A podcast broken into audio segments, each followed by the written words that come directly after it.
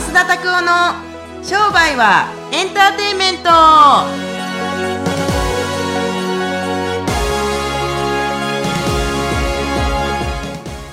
Welcome to 商売はエンターテインメント。はい、よろしくお願いしおます。願いします、はい。ナビゲーターのちかです、はい。はい、ということで先週に引き続きまたシンガポールでマワキングのですね。マワキングのね、キングオブキグングのシンガポールオブキングの ねマワキングの話をねもうキングできすぎやけど。はい、はい。先週は、まあ、シンガポールに来てどうやって仕事を広めていったかとか、うん。出会いの作り方とかをうん結構事細かにねお話ししていただいたんですけどまだ聞いていただいてない方はもう一度聞いていただいてうん。今日はさらにもうあれだけじゃ足りなかったっていうことでですね 15, 15分じゃ足りなかったし足りなかったですよもうね。子供たちがですね もうなんかワーキャーワーキャーなんかあのバックフェスティバルやってますんでそうね。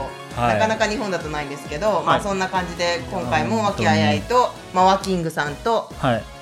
にお話聞うまいこと言ったと思ってるけど多分気づいてへん人多分結構多いよ。和気あいあいとマワキングさんと。はい、じゃあマーキさん、今週もよろしくお願いします。はい、お願いします。よろしくお願いします。えっ、と、今週、先週はですね、まあ、あの、海外に来て、えどういうふうにやっていったかっていうのとですね、まあ、イネス・リグロンさんとかのお話をさせていただいたんですけど、さ、はいしていただいたんですけれども、えっと、僕が次聞きたいのは、海外に来て、あの、しんどかったなと思うようなエピソードみたいなのがあったら、まあ、海外に来てでも何でもいいんですけれども、はい今まで仕事してきて、しんどかったなとかってはい思ったりすることとか、あの、な、泣かないでくださいね。あ大丈夫です今泣いてるのかなと思って、目描いてたから、もうびっくりした、今。もう泣くの早すぎやろと思って。い役者かと思って、そう思いましたけど。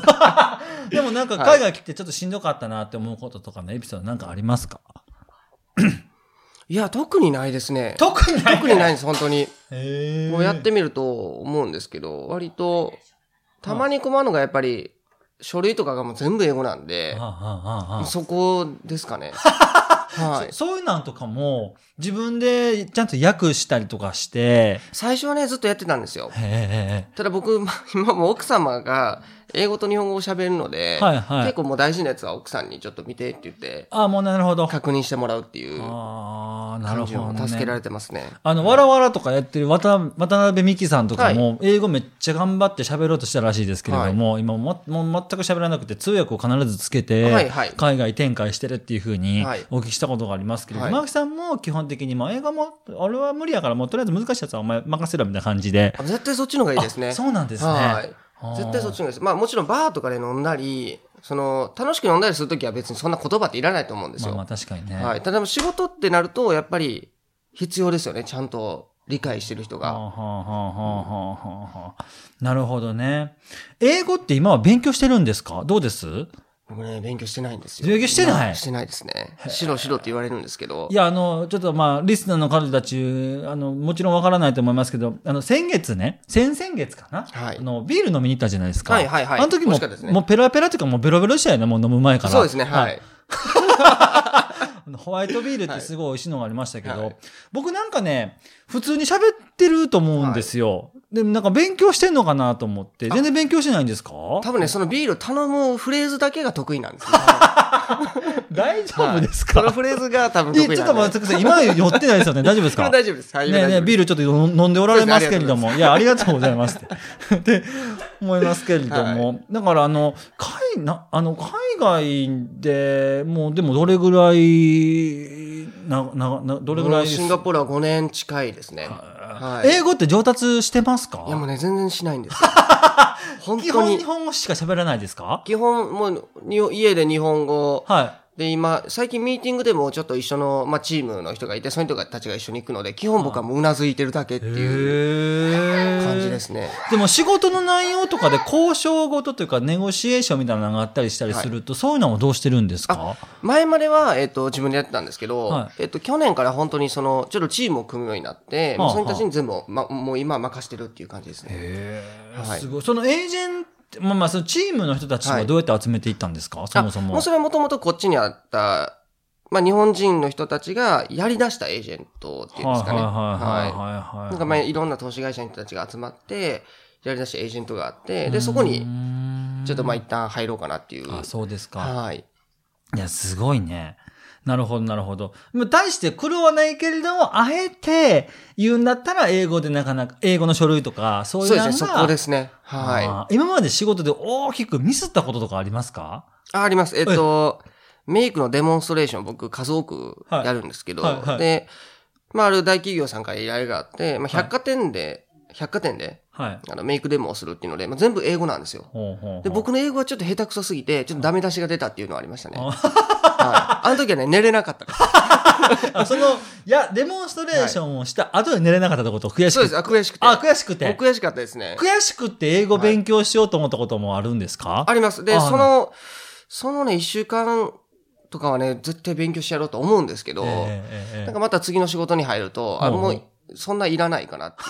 その、なんかね、そこにストレスがすごいかかってくるんでなるほど、なるほどはい。それでも違うところに集中しようあっていう、そこは任せて。素晴らしいですね。自分の属性をよくお分かりになっている方たちですね。わかると思いますけれども。はい、ありがとうございます。はいまあ特にですね、僕なんかもっと苦労してるのかなと勝手に思ってたんですけれども、そんなにむちゃくちゃ対して、対してっていうかまあそんなこと言っちゃダメですけれども、まあ苦労せずにはい来られたと話ですけれども、なんか、で、最後にちょっとこれ聞いておきたいんですけれども、はいこれからの展望とか、はい。夢とかあはい。ったら、ちょっと聞かせてもらえないですか、もうやっぱり、えっと、化粧品を本当にアジアで、うん。あの、自分の化粧品を展開していくっていうのがベストですね。で、あと、まあ、それに伴って、セフォラっていうのがアジアではあるんですけど、あれは結構欧米の化粧品をすごい集めて、まあ、化粧品の複合店みたいな、はいはいはい、松本清みたいな感じなんですね。あれのアジア版を作りたいなっていうのも思ってます。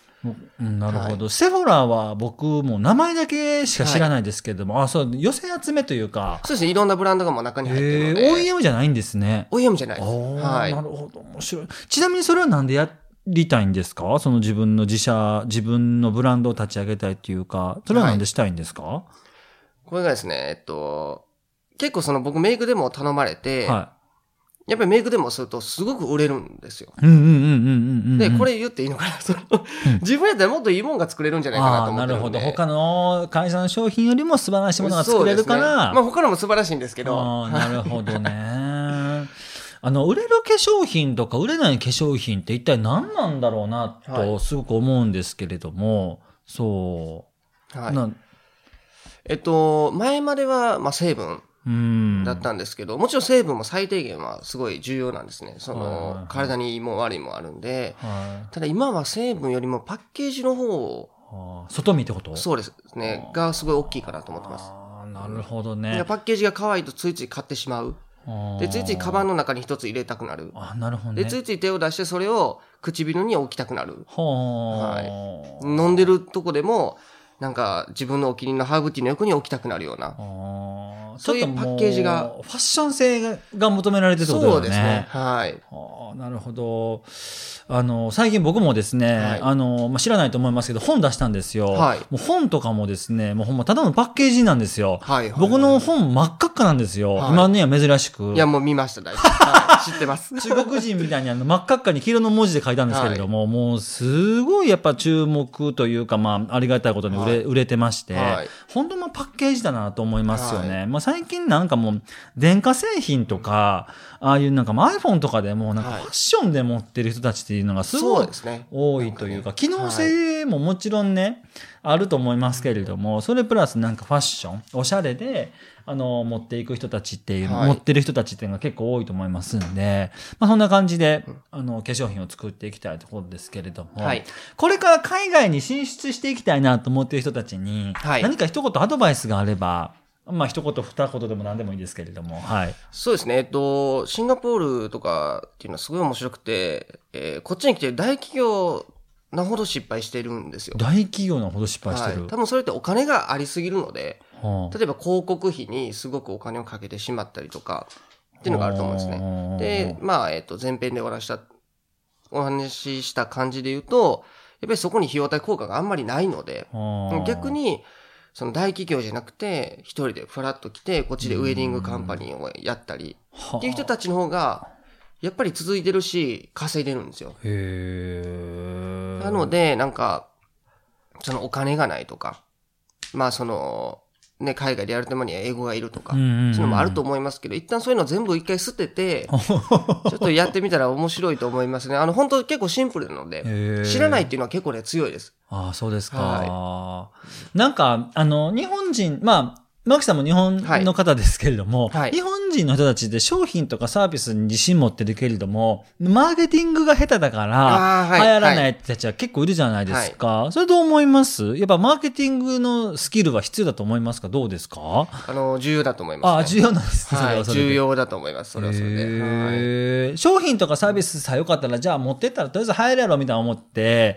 来た人たちは、うまくいってる人たち多いですか？こっちは。